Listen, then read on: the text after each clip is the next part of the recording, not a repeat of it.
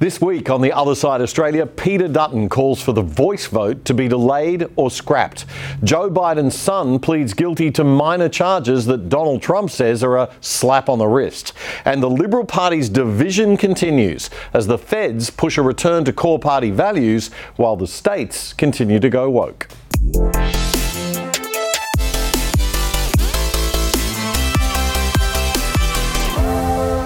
G'day and welcome to episode 211 of The Other Side Australia for the weekend commencing June 23, 2023. I'm Damien Curry. And this is the show where we tell you what our political lens is right up front, invite you to listen and sometimes disagree, enjoy the ride of hearing the views of the other side as centre right and conservative values and viewpoints aren't getting the airtime they used to in the Australian media these days. We don't mind having people with different views on this show. We just think all sides should be heard, and ours is probably what you'd call centre right or classical liberal, nothing too weird. But I guess in the minds of Jim Chalmers and the Labor Party these days, that would make us cookers, whatever that means. It's nice as a dad when your kids do something great. You feel proud of them or proud for them, as the politically correct parenting classes teach us these days. And when they do something wrong but recover, you support them and encourage them. But I guess US President Joe Biden has learned to have pretty low expectations of his son Hunter. Because when Joe Biden had to face the reality this week that Hunter was pleading guilty to tax crimes and a gun possession charge, his response was, I'm very proud of my son. Not just proud, but very proud. Wow. Okay, that sends a terrific parental message to the children of the nation. Go forth and become a crack addict, take prostitutes, commit tax and gun crimes, make your parents proud. Remember when the President of the United States was a father figure for the nation? Remember the good old days when we actually had respect for the traditional role of the father? The archetype of the strong parent. And I guess it could be either gender, no judgment here, but the father archetype, the parent who is responsible for pushing you out into the world, gently and supportively moving you forward, ready to catch you when you fall, but also making you stand up again on your own two feet and rediscover your courage. Hmm, those were the days. Change in America begins at the dinner table. So tomorrow night in the kitchen, I hope the talking begins. And children, if your parents haven't been teaching you what it means to be an American, let them know and nail them on it. That would be a very American thing to do. Those were the days. So, what just happened? Well, Hunter Biden, the president's son, has been under investigation for five years for tax and paperwork charges related to a handgun purchase. Two counts of willful failure to pay federal income tax, as well as one count of a possession of a firearm by a person who is a drug user, something that Hunter admitted in his autobiography, but not on the paperwork when he got his gun license. On Tuesday, he made a plea deal with the federal prosecutors. Hunter would plead guilty to the tax crimes and go on probation over the gun charge, thereby avoiding any jail time. The deal still has to be approved by a federal judge, however. The far left wing cable news channel MSNBC in the US interviewed President Biden back in May in what PR people call a preemptive strike interview. The idea being that when you know bad news is coming, you get out ahead of it and you shape the narrative as favourably as you can for yourself. You do this by going to the most friendly media outlet you can find. And boy, were MSNBC being good little Democrat Party spin doctors that day. Sir, there is something personal that's affecting you. Your son, while there's no ties to you, could be charged by your Department of Justice. How will that impact your presidency? First of all, my son's done nothing wrong. I trust him, I have faith in him, and it impacts my presidency by making me feel proud of him. Proud. And my son's done nothing wrong. Okay. And they say Donald Trump tells lies, reshapes reality, and is enabled by a cable TV news network? Seriously? News commentator Tucker Carlson wasn't having any of it. On his new Twitter channel, he gave a masterclass in how this kind of interview is choreographed and framed. Let's start with that clip again, just quickly, and then go into Tucker. This time Listen carefully to the wording of the question. Sir, there is something personal that's affecting you. Your son, while there's no ties to you, could be charged by your Department of Justice. How will that impact your presidency? First of all, my son's done nothing wrong. I trust him. I have faith in him. And it impacts my presidency by making me feel proud of him. Okay, time for the master class for free. You can audit it. Here it goes. Sir, showing appropriate respect, says the shill, there is something personal that's affecting you. Note the wording personal, not of public concern, nothing law enforcement might be interested in, but personal, a sad family tragedy. That's the framing. And then this a sentence choreographed to the letter. Your son, while there's no ties to you, could be charged by your Department of Justice. Got that? Well, there's no tie to you. So the answer is, in fact, in the question. Whatever Hunter Biden goes down for, and we know he is going to be charged because MSNBC said so, but when that happens, that's Hunter's problem. It's got nothing to do with Joe Biden. Rest easy, America. Nasty stuff, this PR spin doctoring. But it doesn't stop there. Oh no. Tucker has a much darker, deeper, and more sinister take on the dealings of Hunter and Joe Biden. If you're not familiar with the Hunter Biden laptop story, and why would you be? Everyone except Rupert Murdoch's New York Post and its Australian senior reporter Miranda Devine buried the story to protect Biden in the lead up to the US 2020 presidential election. And given how close that election was, it's not unfair to say that Trump would have won had that news been properly reported. So just maybe Trump supporters are right to be a little angry, and the protest by his most passionate supporters on January 6, 2021, at the White House, while very naughty, was at least understandable. Unless you're still buying the spin that it was an insurrection. But we aren't falling for that here. Anyway, the short of it is that on the laptop were emails and photos that pointed to a pretty sordid kind of lifestyle and one that involved money being paid and funneled allegedly to the Bidens in return for some kind of political favoritism when Joe Biden was vice president in the Barack Obama administration. Commentator Dan Bongino this week pointed out that it's not the Biden brand that the Democrats are working overtime to protect here, it's the Obama brand. In May, a special committee released some pretty bad findings relating to all of that. In fact, it was five days after that preemptive strike MSNBC interview that this news broke, as Tucker Carlson explains. Five days later, the Oversight Committee released its findings, and they were in fact devastating. Quote Bank records show the Biden family, their business associates, and their companies, their many companies, received over $10 million from foreign nationals and their related companies, the committee wrote. Investigators had, quote, identified payments to Biden family members from foreign companies while Joe Biden served as vice president and after he left public office. So actually, there was something there. It was a scandal. Racketeering, money laundering, wire fraud, those are some of the crimes the Bidens seem to have committed, in addition, of course, to selling out the United States for cash. So, what would happen to them? Well, Donald Trump had an idea. Quote, they'll hit Hunter with something small to make their strike on me look fair. Trump wrote that about two weeks ago. And it turned out those were prescient words. Not only has Biden only been charged with minor crimes, it seems nothing more serious will be forthcoming, which is kind of weird. In fact, the Justice Department just baptized Hunter Biden. A lifetime of sins washed away in an instant. It was a secular miracle. Most miraculous of all, Hunter Biden somehow escaped a FARA charge. FARA is the Foreign Agent Registration Act, and it is exactly what its name suggests. Under federal law, if you are acting as an agent of a foreign nation in Washington, you are required to register with our government to let everybody know. Well, for decades, pretty much nobody in Washington did register under FARA, and precisely no one was ever prosecuted for it. No one. But starting several years ago, the Justice Department began sending people to prison on FARA violations. The official explanation was we're cracking down on foreign influence in Washington. And of course, privately, everyone in Washington laughed. They knew that was absurd. In fact, it's the opposite of the truth. Foreign powers have never had more power in Washington. Their agents are everywhere, in every federal agency and throughout business, down to and including in executive positions at various social media companies. Let's remember Hunter Biden was on the board of Burisma, a Ukrainian gas company, paid about a million bucks a year. Why? Don't know.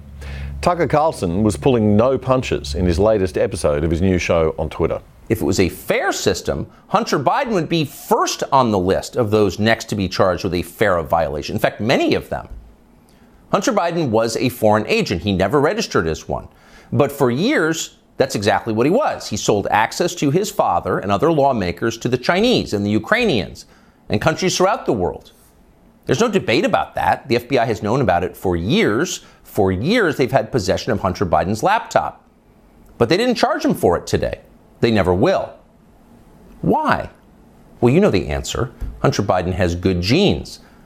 A more interesting question, though, which is another question the feds will never consider, is what does Hunter Biden do for a living now? This is a man with no obvious job and, of course, zero skills. He spent midlife smoking crack. Yet somehow he's managed to live pretty well despite rising inflation. He's been living in big houses in the costliest residential neighborhoods in the world. He's been paying his stripper baby mama 20 grand a month in child support. And he has retained a team of the most expensive lawyers in the country who spend quite a bit of time sending threatening letters to anyone who asks questions about how they're being paid. We can confirm that firsthand. Tucker Carlson laying out the uncomfortable facts and cutting through the spin there. Ouch. Peter Dutton has called for the voice referendum to be delayed or scrapped, saying Anthony Albanese realises it's doomed to fail and he should just admit it and cut and run.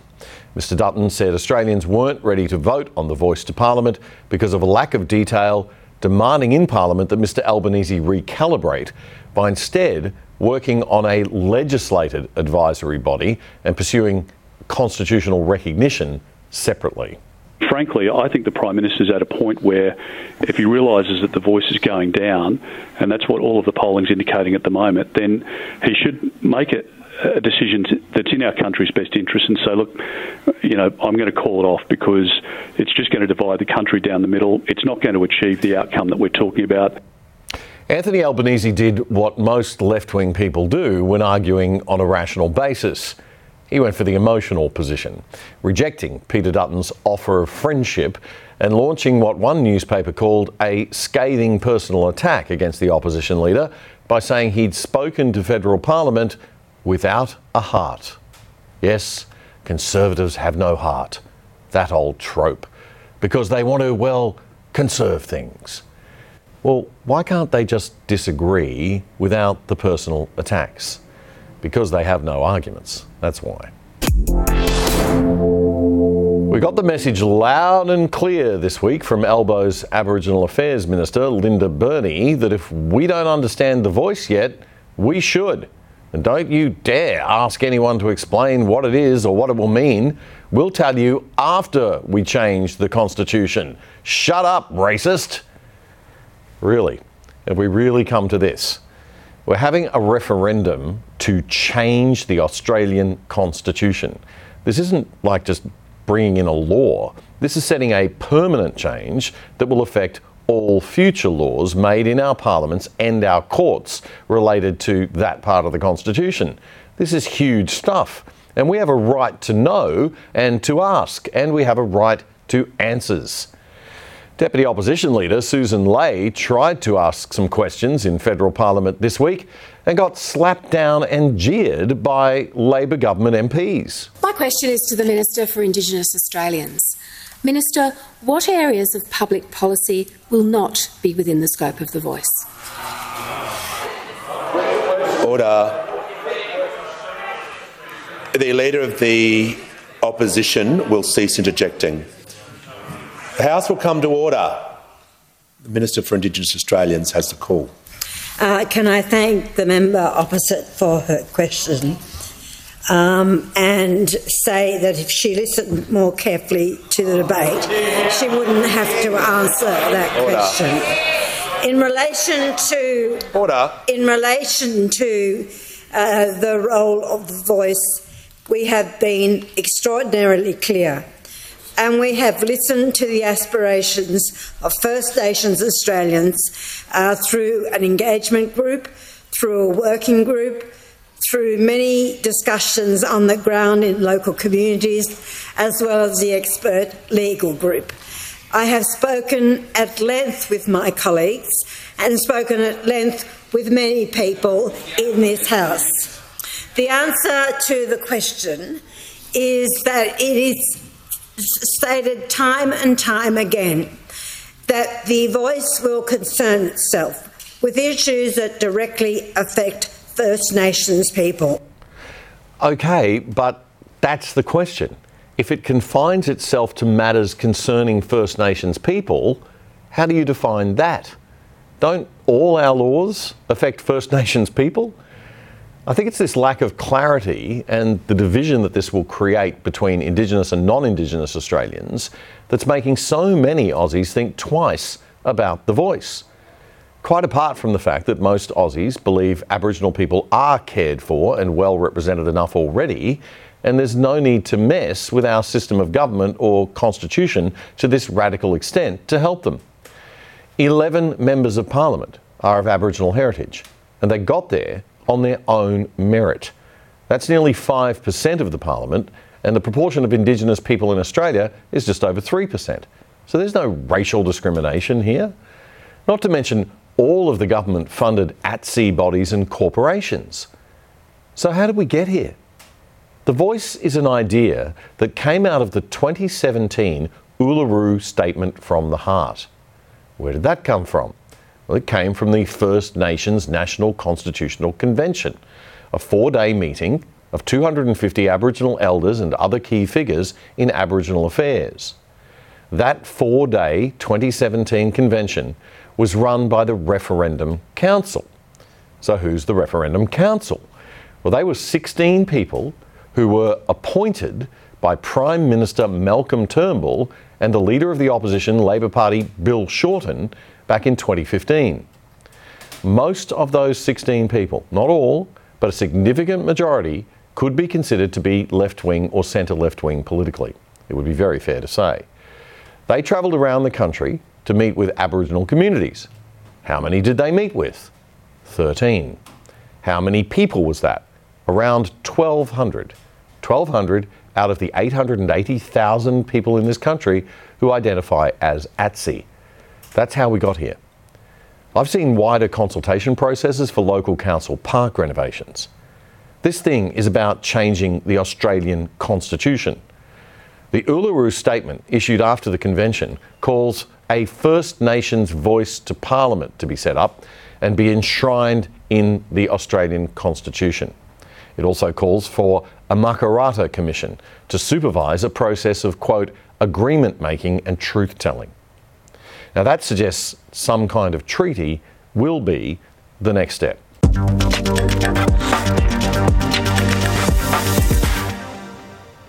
It's time to talk about the Love case. The head of the centre right think tank, the Australian Institute of Progress, Graham Young, and full disclosure, I sit on the board of that organisation with a few other concerned Aussies. But Graham Young has written a really important piece in the Spectator magazine this week about the Love case. This is an important case in the High Court. It's not about love, unfortunately. Its full legal name is the Love and Thoms versus the Commonwealth 2020 case. It involves two men of Aboriginal descent named Love and Thoms. One of them was born in Papua New Guinea and the other one in New Zealand.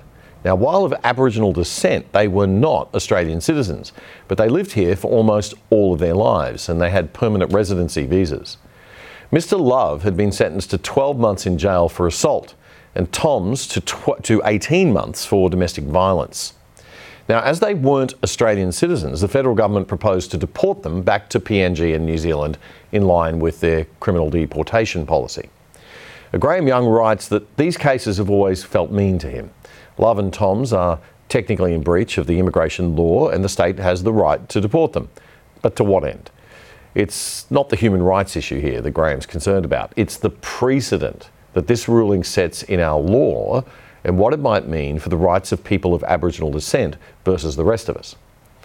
The ruling by the High Court handed down in February 2020, says that Aboriginal Australians could not be classified as aliens even if they're not technically citizens. They always have the right to stay here under Section 51 of the Australian Constitution. Sounds fair enough, especially in this particular case. But what happens when this principle gets applied to other things in other cases? How will it be interpreted in future cases around Aboriginal sovereignty or Aboriginality? Similar to the voice, it seems to have created a two tiered system of fundamental citizenship rights based on a person's ethnic origin or race. And that is a very big precedent to set. And it can't be taken lightly, no matter how just it might seem in this one particular case. Graham has given me permission to share his article with you, so here's what he says. The case means that now, if you're an Aboriginal, you can never be an alien because of unique, your unique relationship to the land and its unique relationship to you. It's a relationship that gazumps citizenship. While the government can make laws about who is or isn't a citizen, they can't decide who is or isn't an alien. As Aborigines can never be aliens, they can never be deported, irrespective of whether they're citizens. Now, the problems with this are actually big, and they bear on the voice to Parliament in a number of ways. Firstly, there's the subjectivity of the concept of Aboriginality. Aboriginality is decided by the test of whether you're of Aboriginal descent, whether you identify as an Aborigine, and whether you're recognised by the elders of the relevant Aboriginal tribe as a member of that tribe. In terms of the voice, which grants special rights to greater political representation, access, and therefore political influence to Aboriginal Australians rather than non Aboriginal Australians, this gives rise to the potential for significant vote rigging and fraud.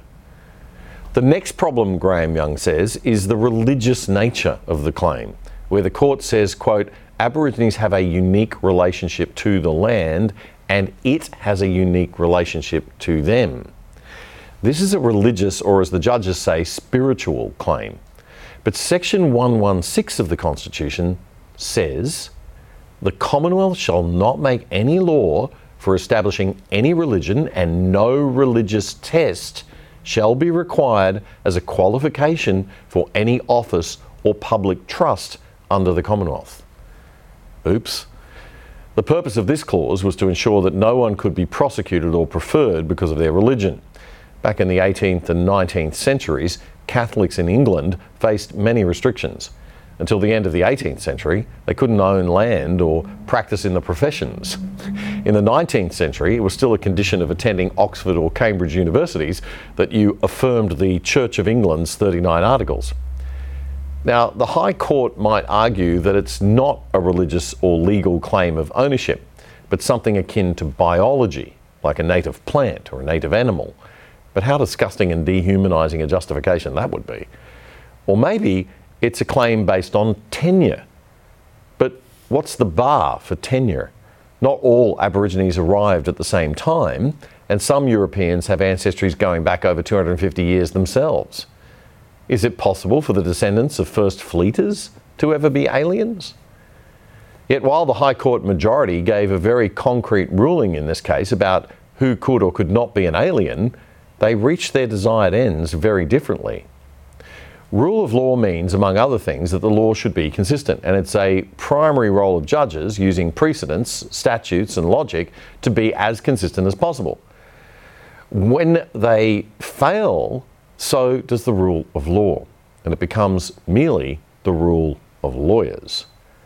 What will the court decide when faced with a new chapter in the Constitution giving new rights to Aborigines as the voice to Parliament constitutional chapter will? We can't know. But what we do know is that in this case, they have given Aborigines rights that no other person has or can ever achieve. And this status goes beyond the rights of citizenship. And this is why Graham says he is concerned with a constitutionally entrenched voice to Parliament. And I am too, as are many others.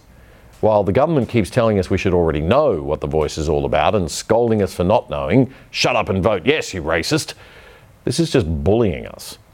This thing, at this point, has unknown and unknowable scope to make recommendations about matters affecting Aboriginal people, which ultimately affect all Australians. The interpretation of the proposed voice amendment to the Constitution will be at the mercy of the High Court, the majority of which we now know, thanks to the Love case, hold a mystical view of Aboriginality, affirming the idea that Aborigines are in some way owned by the land and therefore have a higher status than citizenship and the rest of us. These are alarming concepts from a Liberal Democratic point of view, which inject elements into our legal system that are religious, anti human rights, anti democratic, and authoritarian. And when taken to their logical conclusion, they actually demean Aboriginal people.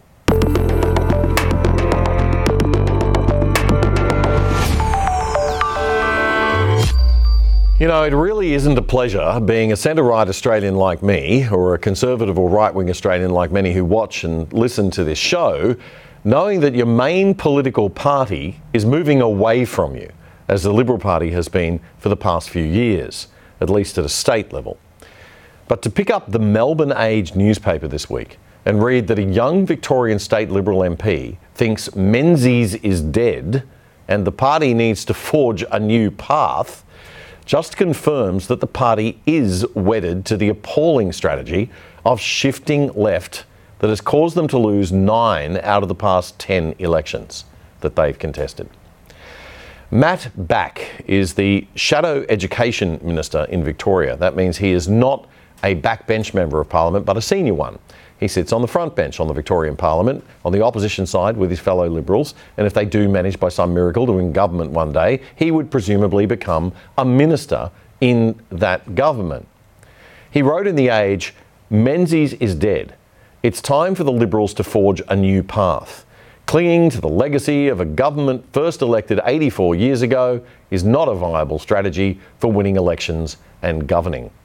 This is the the progressives' argument that everything new is better than everything old. This did not impress some elder liberals. Menzies is the father of the party, a party that he put together out of 14 conservative and centre right parties in 1944, once he concluded that his own party, the United Australia Party, was at the end of its useful life. He believed the country needed a strong, united non Labor force. But what are the Menzian values? What does that mean? Well, I put this question to a man who was the son of two Liberal federal ministers and who himself was a Liberal state premier and a Lord Mayor, Campbell Newman. And I put the question to him in the first episode of the Other Side interviews earlier this year. Liberal Party political leadership run you know, they, they run up, they run and go and hide under the doona when the Labor Party or the Greens actually label them and throw things at them, or the left-wing media do, you know, such as move to the move to the right and all that sort of stuff. It is not a move to the right to say taxes should be low. It's not a move to the right to say that people should be encouraged to set up their own business, yeah. to employ people, to actually make profits, and actually be able to keep those profits or a large share of those profits. And that's about incentive because that's how we do grow the economy and employ people. That's not right wing crazy stuff. That's very sensible stuff. They talk about Menzian values. I mean, you hear, because Robert Menzies yep. was the founder of the Liberal Party in a sense, and the, there, was, there is this view that, you know, he had this core set of values. What, what are the Menzian values? Well, why don't we start from a yeah. bit of a quote? Now, this is this is a book that um, you know was put out by the Liberal Party about 20 years ago. It's called, The, Forgotten, Forgotten People, People. and it, it, it, refers. It's it's it's a publication which covers a whole lot of speeches Menzies gave on radio. They're radio addresses back right. in the 40s when he was in opposition. So, so Labor Party had government, and he gave these speeches. These speeches, and this is one from 22nd of May 1942, and so it's it's it's 81 years ago almost, right? Wow. Okay. And I'm just gonna I'm just gonna this is what he says where he's defining who the Liberal Party should be representing, and he says he, he makes some exclusions. He talks about essentially, you know, unions and who are being, you know, unionists are being looked after. He, he talks about, you know, big business and he excludes them. And he Okay, so corporations and corporations, union- he the says- working class being looked after by He the then unions. says this. I include the intervening range, the kind of people I myself represent in Parliament salary earners, shopkeepers, skilled artisans, professional men and women, farmers, and so on. These are, in the political and economic sense, the middle class. They are, for the most part, unorganised and unself conscious. They are envied by those whose social benefits are largely obtained by taxing them. They are not rich enough to have individual power. They're taken for granted by each political party in turn. They're not sufficiently lacking in individualism to be organised for what in these days we'll call pressure politics. And yet, as I have said, they are the backbone of the nation. As it was in 1942, so it is in 2023. That's who the Liberal Party and the LNP should be supporting. Former Premier of Queensland, Campbell Newman, speaking to me back in April.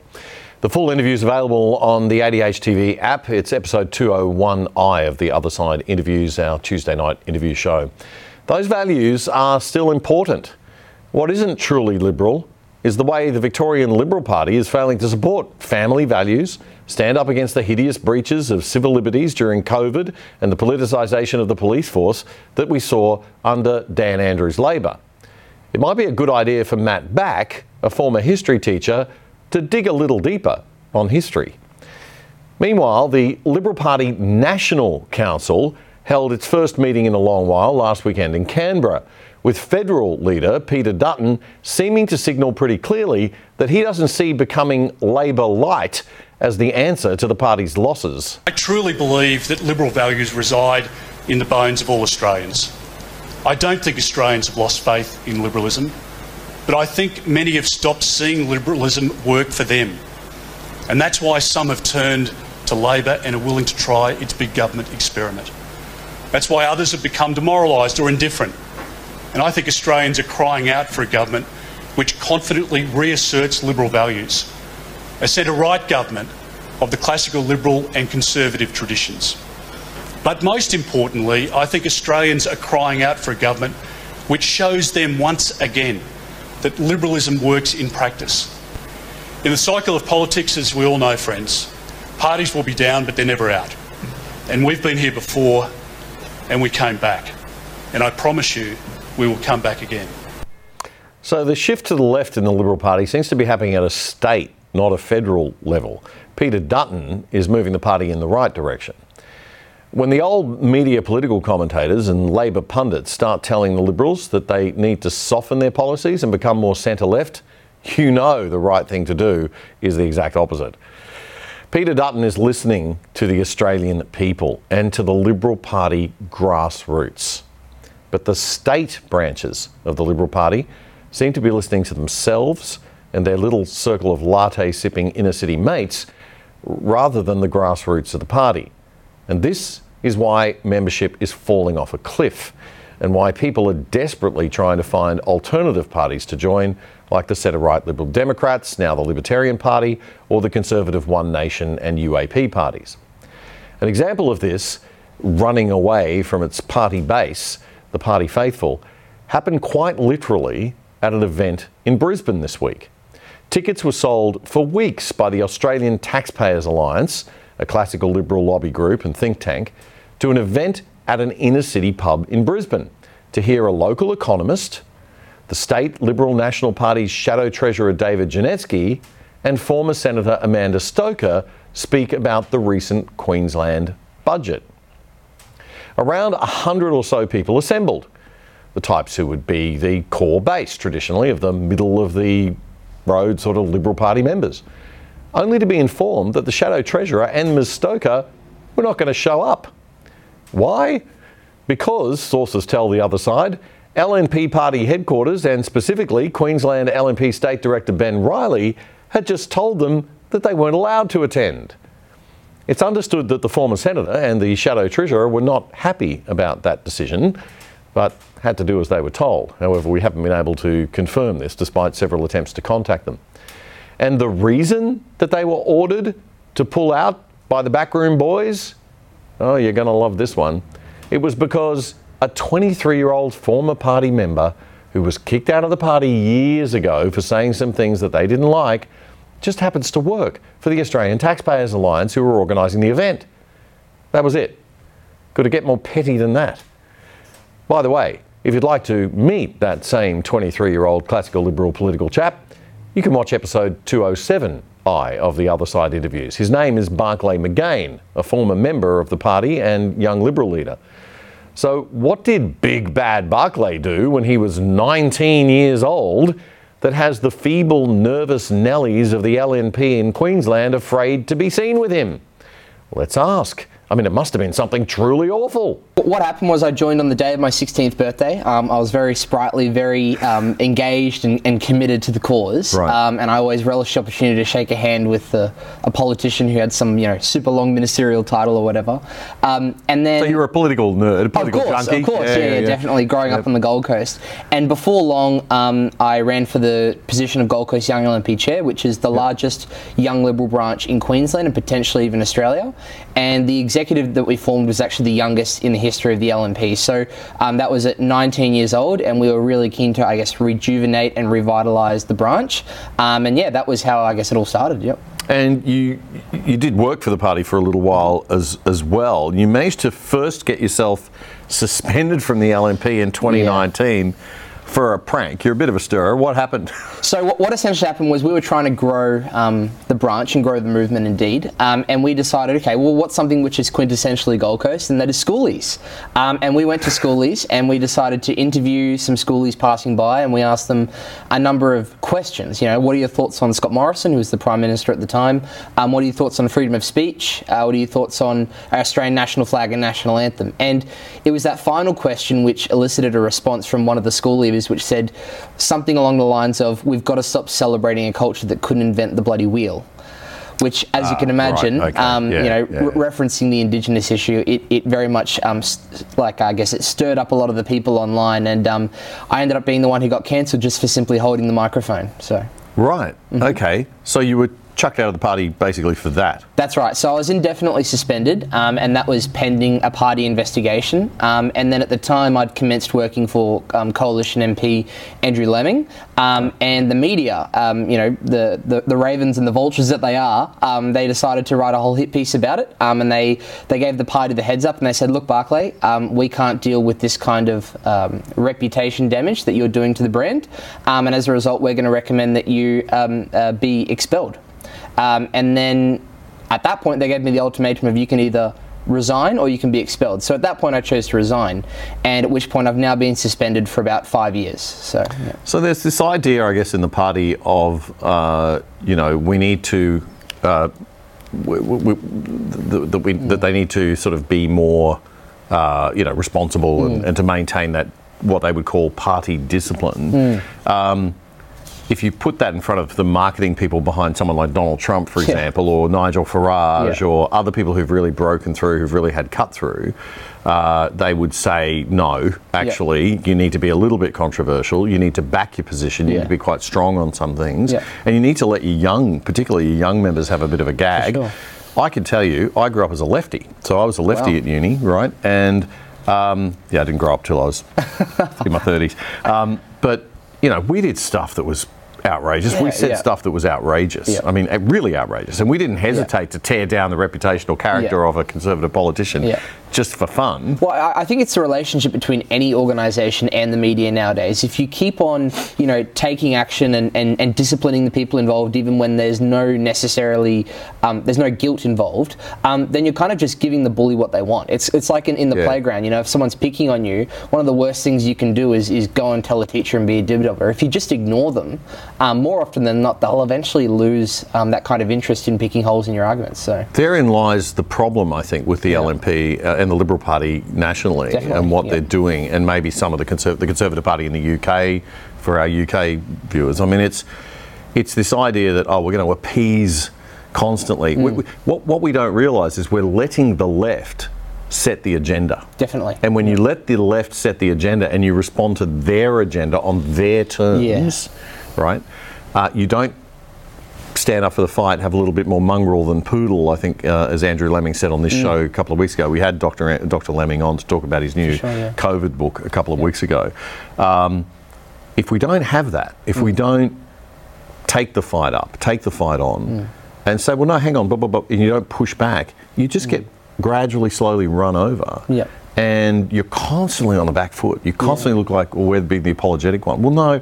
I mean, I've watched comedy on the ABC that is Yeah. offensive as hell Yeah. to certain positions. Yeah. And while some people might be offended by someone saying that about Aboriginal culture, uh, and it's probably not the perfect way to frame Sure. a position, you know, just say, well, you know, we did bring, you know, colonization did bring, yeah, yeah. you know, there was a technology gap in the world. I mean, there's yeah. all sorts of intellectual ways you could frame it and say that more politely. You're 20 something years old, right? You're at uni, it's school, well, schoolies week. These kids were That's probably right. 18 that said Yeah, it. that's right, 17 at the So, time. So you know, the man who terrifies the Queensland LNP, 23 year old Barclay McGain, who knew he was so powerful as to be able to scare off the shadow treasurer and a former senator from speaking to a friendly home crowd. It's pathetic, really. I like Amanda Stoker a lot, don't get me wrong, but Amanda, sometimes you have to be the one to put the backroom boys in their place. You were a former junior minister and senator. You're the face of the show. It's for the backroom people to do your bidding, not you to do theirs. So the event went ahead without them. And in a room full of liberal types, the jokes and mockery at the pettiness of the situation and the party were coming thick and fast. Peter Dutton, this is your home state branch. It's time to put your foot down, sir. Well, it seems we cannot go a single episode without touching on the transgender craze that's sweeping teenage life at the moment. I like to consider myself a pretty open minded, caring person, but I can't help but feel that a lot of the kids presenting as transgender these days probably aren't. And what we're seeing is a very problematic contagion phenomenon mixed in with a fair degree of typical teenage attention seeking and rebelliousness, which would all be perfectly sufferable if we did not have adult medical professionals making a buck out of it, overdiagnosing, overprescribing, and conducting irreversible surgery on children before they're ready to make life altering decisions. When I'm really confused, I like to turn to Dr. Phil. Not really. But a good episode of Dr. Phil recently took a look at this issue. The state of Oregon in the US, not the state of origin, the state of Oregon, the most woke progressive state in the entire United States, passed the Menstrual Dignity Act in August 2021, which requires schools to ramp up the supply of tampons for students in stages. And as of this year, schools in Oregon are required to provide tampons in all bathrooms, regardless of gender. One mother of boys is not impressed. $5.5 million is being redirected from the state school fund to provide these products in these bathrooms. Boys do not menstruate. I will not confuse my son and tell him that boys menstruate when he does not have the uterus and he will never ovulate. So Dr. Phil got a few people in to discuss it. A trans activist named Eli Erlick, who I think is a biologically female person who identifies as male, a child psychiatrist, and a year five school teacher. transgender boys who might not have their own money to go buy tampons. If they're provided free in the bathroom, it's it's a huge plus. Men do not menstruate. Only women menstruate. Now you can call yourself Cis men whatever you don't want. menstruate, but trans men do menstruate. No, Same they as don't. non-binary people. Only women. Menstruating is not exclusive Yes, to it cis is. women. No, it's not. Yes, it is. So explain You're- to me as to why my body if you are, menstruated at if some your point then. chromosomes are XX and you're young, you menstruate. If you're XY, you don't. Correct, but what about trans men and non-binary? They're We're not men. excluding a whole group of They're, people they're who women dressed as men. You are not a man. You can pretend to be a man, and that's okay. That's perfectly fine. Live your life. And tell me what a man is. Well, what's a man to you? You define a man for me. You have chromosomes that are X and Y. That's what a man is. So why are we just looking at the the the, the science of this as an The example? science.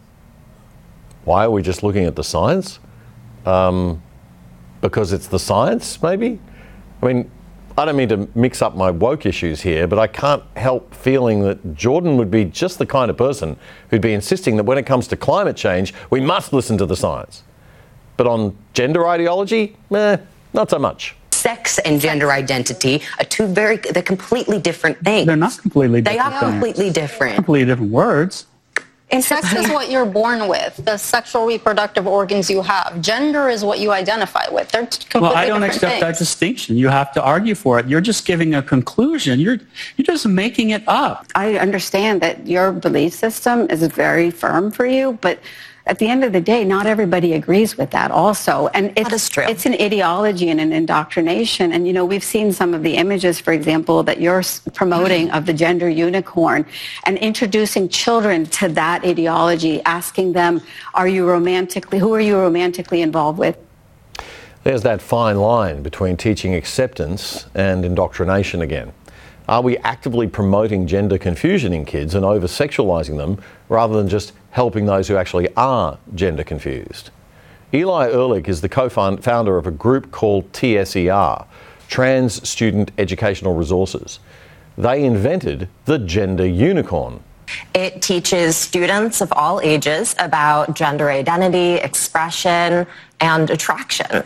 It teaches them that everything is on a spectrum and they should be able to explore and express themselves.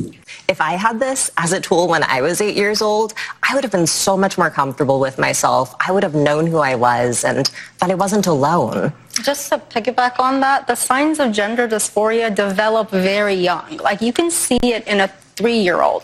And by the time they're four, their gender identity is pretty much solidified. So you will see the signs of someone who's not happy with the gender they're born with very little. Actually, that's not true. That is not true.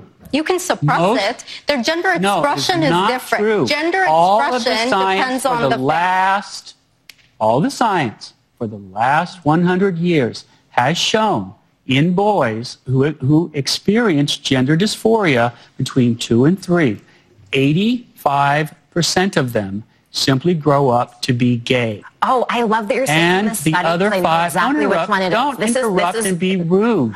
I will. The other five You don't think that dismissing an entire group of people is being rude? And then there are one or two percent the transgender dysphoria persists into adulthood. At the age of four, a child is not going to know what emotional attraction means versus physical attraction. course. Children- children do get crushes, And this, though. this is a completely age inappropriate product to be putting in front of children and, and hijacking this unicorn concept.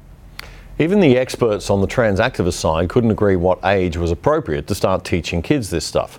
Some were saying as young as four, others said around 11 or 12, so long as it's before puberty, so appropriate action can be taken. Asra Nomani from the Independent Women's Network wasn't so sure. There is something that is pure called innocence. And when we have, no, there is something, don't we agree, on innocence and a child. And when we overexpose children to issues of sexuality, it is inappropriate in society and So it's not I- healthy. I and don't it's think that's what absolutely you not. mean. That- that's not what we're doing. There was an Aussie woman in the crowd who decided the old white male straight guy was talking too much and being rude, so of course she let him know it. If it's okay to you, for you to call other people rude, I'd like to understand from your perspective why you don't believe it's rude and why you think you have a right to, when someone identifies a certain way, for you to tell them that that is not correct, that they are that particular gender or identity. Why do I feel that it's right to tell them the truth? But it's not you know, The people, the people who hate the truth, the people who hate the truth are because they see they see the truth as hateful. If, if you want to identify in any way you can, you're free to do so. But that does not mean that the rest of us have to join that illusion. And that, I think, might be the crux of the matter. It's one thing to decide that you are in the wrong body and want to live your life as if you're a different gender, and you should be able to live your life freely and not be bothered. But it's quite another to expect everyone else to accept that, adopt your ideology, and use your preferred pronouns. Many trans activists pretend that they just want to be left alone, like this person. If a transgender person is not harming you or the people or you love, why do you care so much? Because you want us to Why? No, I don't want you to care. I want you to be quiet. I want you to stop being hateful. Ah, yes, but they want him to stop being hateful according to their definition of hate. And they're assuming he is hateful. All I've heard this bloke say is that he's happy to accept trans people and live and let live, but they call him hateful. I disagree with you, and so you call it hate. But there's no hate in my heart at all. So that's You wrong. are being hateful when you tell somebody that identifies Okay. as a man that they're not a man. That's not That is hateful. That's a fact. Yeah, it's a fact. It's a scientific, biological fact. Now, you might say, well, gender isn't biological, it's a felt experience, and okay, maybe that is your ideology. But it's wrong to force the rest of us to accept that and use the pronouns you demand because it's an opinion based on a particular ideology about gender. And the validity of that ideology is highly debatable, despite the fact that lots of people seem to like it and entire university courses are built around it. Being educated on it doesn't affect your sexuality or your gender. It just affects your education. Yeah, well, I wish that was true. I wish it was true that educating kids about all this stuff did not affect their own sense of identity or cause them to question their own sexuality and gender innocently or mischievously, but it does. And that is the problem. Now, look, I know that suicide ideation and suicide among trans kids is three times higher than non trans, and that is a horrible reality. So, teaching kids acceptance is important. But here's how we can do that in about 10 seconds. Hey kids, did you know that a small number of people in the world feel that they're attracted to people who are the same sex as them, and some even feel that they're a different gender on the inside than they are on the outside? It's rare, but we should be kind and nice to those people because that's just they, the way they are, and we shouldn't judge people whose shoes we haven't ever walked in. If you want to know more about this, speak to your parents, or if you really feel you can't speak to your parents, speak to the school counsellor. The end. But to give it much more time than that, or expect teachers to be able to handle all of this, is to give too much time and expect too much of teachers. To write it into children's books at every turn, that is moving towards indoctrination. And Drag Queen Story Hour, that really isn't helping ladies. Leave drag shows in the nightclubs, please. You're not helping us as a society reach this nuanced balance we need to find as a society in order to both protect children's innocence and prevent suicide among kids experiencing confusion about their sexual identity. But we cannot continue to ignore the obvious.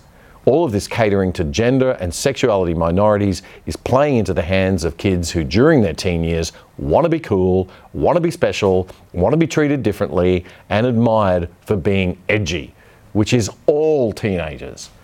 It's a teenage rite of passage. So we are definitely seeing a big contagion effect. Many more kids identifying as LGBTQI, and it's driving teachers and parents a little crazy. I think what we really need is you are not special education and you are not the center of the universe education. And stop looking in the mirror and your iPhone and try thinking about somebody else other than yourself for five minutes education. And your sexuality is just one tiny part of who you are as a human being, so get over it. We don't really care education. Let's teach that stuff at school. Because right now, we may be producing the most narcissistic, self absorbed generation in history. And that can't be good for anyone except maybe people who market music, fashion, and very superficial values. And that's all for this week. We'll uh, catch you next Friday for The Other Side Australia. And don't forget on Tuesday night, The Other Side interviews streaming at 6 p.m. We've got a very big interview show coming up this Tuesday. Do not miss it.